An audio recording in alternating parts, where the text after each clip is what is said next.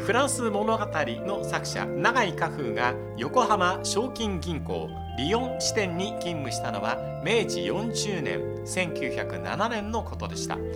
バロンドーラカリム・ベンゼマを育てた育成組織。トラ・バロージュはまだ誕生していません。もし永井家風がフットボールに触れる機会があったらフランス物語に何かを書き残したのでしょうか？えこんにちは倉敷康夫です。ラジオクラッキー。今日は中山敦さんとお送りします。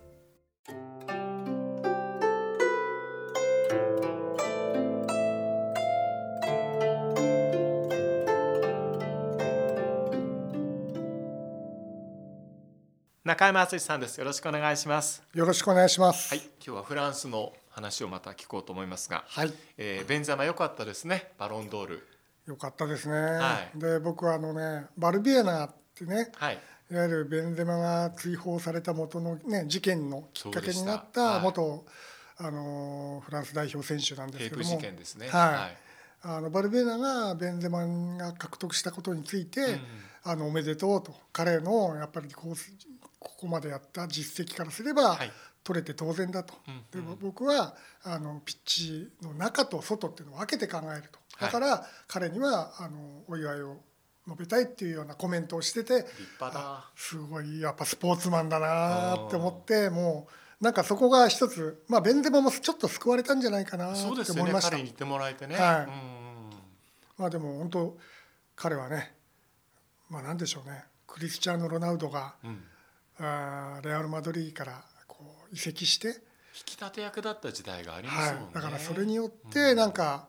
今まで積み重ねたものプラス自分が持っていたものが両方が合わさってはい。最高の状態でこの2シーズン過ごしていると。そうですね。い、う感じですよね。うん、リヨン時代育成で出てきた時っていうのはもうとにかく飛び級にと次ぐ飛び級ですごい選手が出てきたなと思われてたんですけどあの世代ってフランスっていい選手があまりにもいっぱいいたから目立たなかったですよね。そうですね、まあ、ただあの何ですかベンゼマ世代と言われたように代表するようにあそういう言い80方はあったんですね。はい。うん。ですからあの周りにもメネーズもそうでしたね。そうです。あの辺はあのアンダー世代でチャンピオンにもなってますし、うん。まあ、一つのこういやもうも盛り上がった時期というか、はい。育成のシステムの中でああのフランスの育成システムってあのマイナーチェンジをいくつかこう定期的にやるんですよね。うんうん。でそのちょうど時短世代の後にマイナーチェンジかけて、え新しいその何ですか中盤の選手はこういう選手を作ったらいいとかフォワードではこうした方がいいとかいう、そのバージョンで育成した最初こうできてきたのがベンゼマ世代ですね。面白いなと思うのはフランスから誕生したもともとバロンドールっていう、まあ、フランスフットボールなんですけども、レイモン・コパの時代があってミシェル・プラティニの時代があって、えージャンピエール・パパンの時代があり、でジネディーヌ・ジダンの時代がありでカリム・ベンゼマ。はい。全然違うタイプですよね。ですね、うん。だからもうまあ何ですかね。その時代時代に合わせた育成をしてるっていうのはん。あって、まあベンゼマの次の世代ってよく言われるのがポグバ世代と言われてるね。ポール・ポグバの世代ですね。ルカディーニョとか、うん。クルザーもそうですけど、うん。まあ、その世代でいうと今度はもっとフィジカル的な要素が強い選手。が多くなったり特に中盤のポジションですね、そういうふうになったりとか、うん。だからまあなんかこうバージョンアップしてその度に一つの世代の盛り上がりがありなったらそれが主力になって A 代表でタイトル取ったりっていう流れが今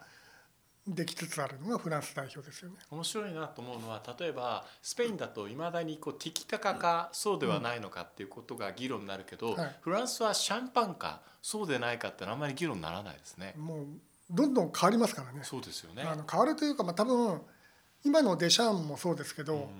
ある素材をどう生かすかっていうどうその最適解は何かはいっていうのを、あの考えるうんうん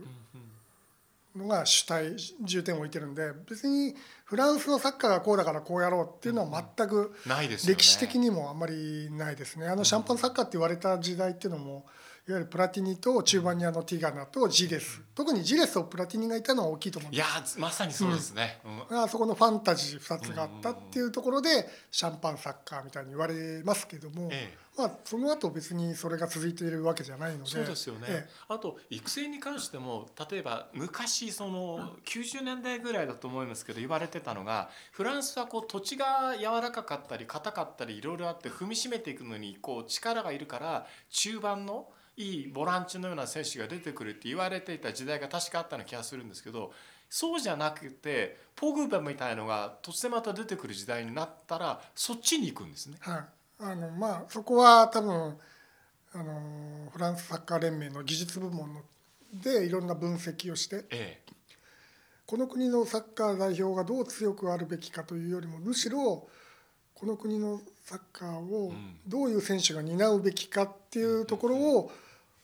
もっと先進国のイングランドやドイツの強いチームですね、ええ。イタリアとか。そういうチームの選手たちを見ながら売るうちじゃあ我々はこういう選手を育てていこうって言って、でまあ育成した後はそれがまああの主要クラブに移籍してお金としてそこにフランスに残るっていうなんか考え方でサイクルを作ってるんで、まあ、特に今目立ってるのが、えー左利きのセンターバック。それからボランチのとこの大型化ここがすごい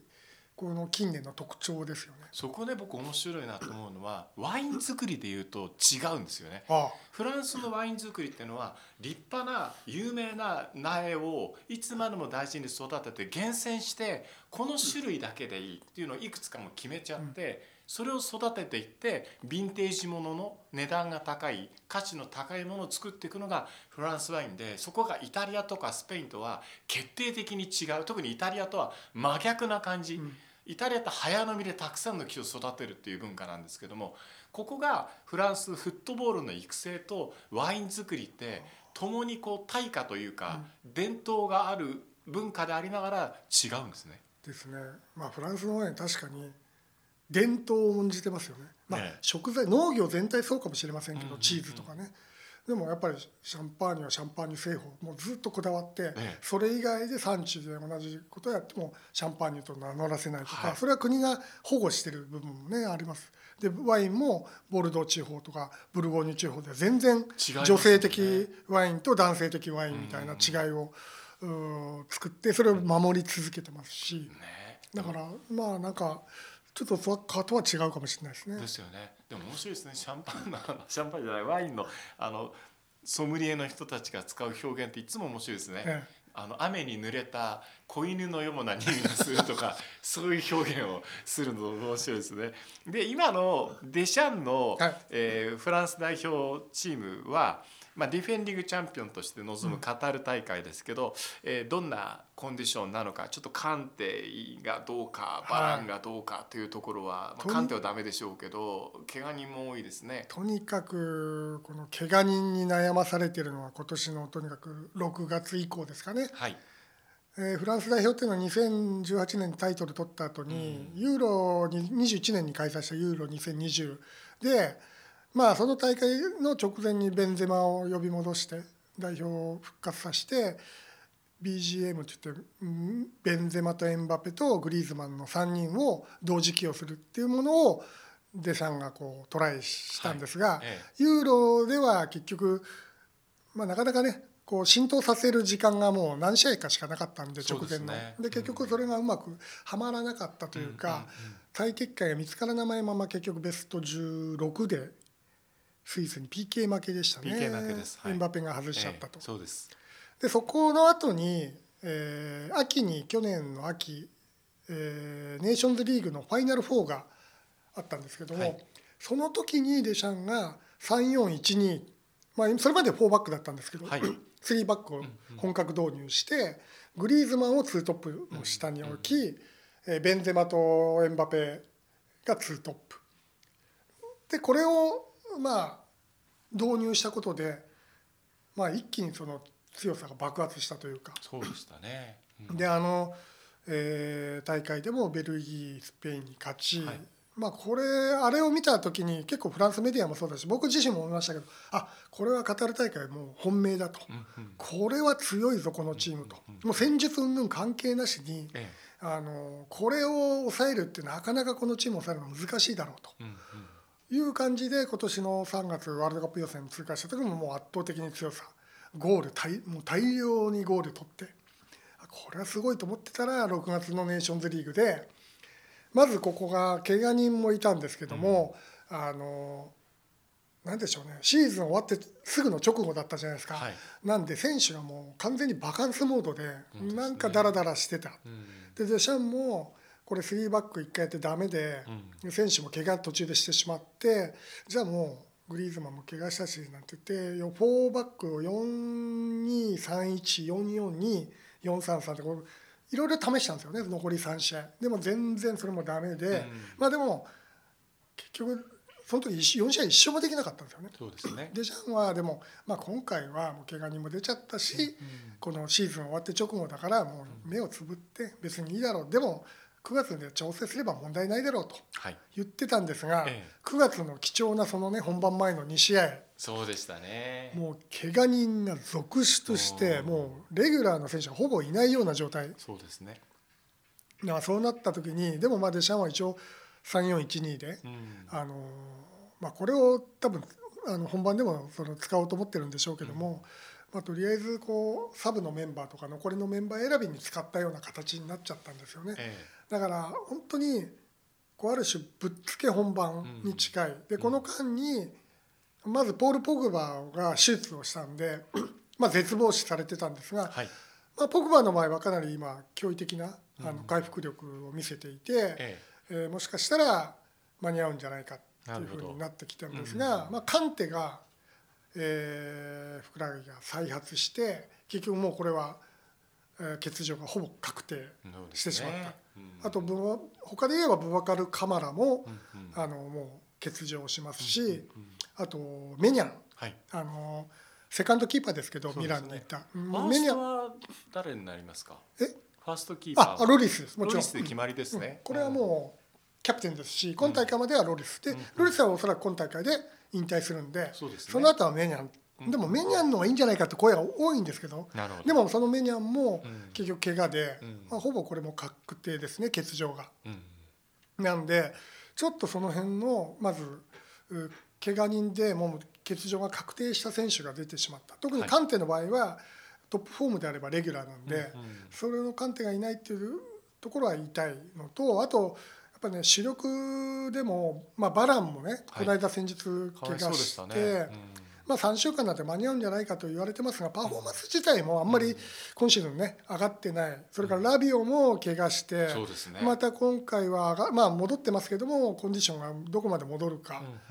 とか。まあそんな選手はコーマンもそうですしあとエルナンデス兄弟もそうですね。なんかちょっと待って怪我人ばっかりで心配になってきました。組んでもまあ戻ったけどもまだね戻ったばっかり、ね、近辺でもまだ戻ってない、はいはい、まあとにかく大変なんです 中山さんがちょっと考えてこのメンバーでいけるんじゃないかっていうのは、うん、イレブンってどんな感じかちょっと教えていただいていいですか、はい、はい、まずあのキーパーロリスですね。キーパーロリス、はい、で、ええ、3バックは、ええ。まあ間に合えば当然バランが真ん中、右組んで左がまあどうでしょうリュカかキンペンベベのどっちか。今これ激しいポジション争いしてるんで。でこの3人でなって、まあおそらくリュカとしていいでしょう、で左サイドはテオ、はいで、えー、中盤2枚はこれカンテがいなくなったんで本来であればポグバ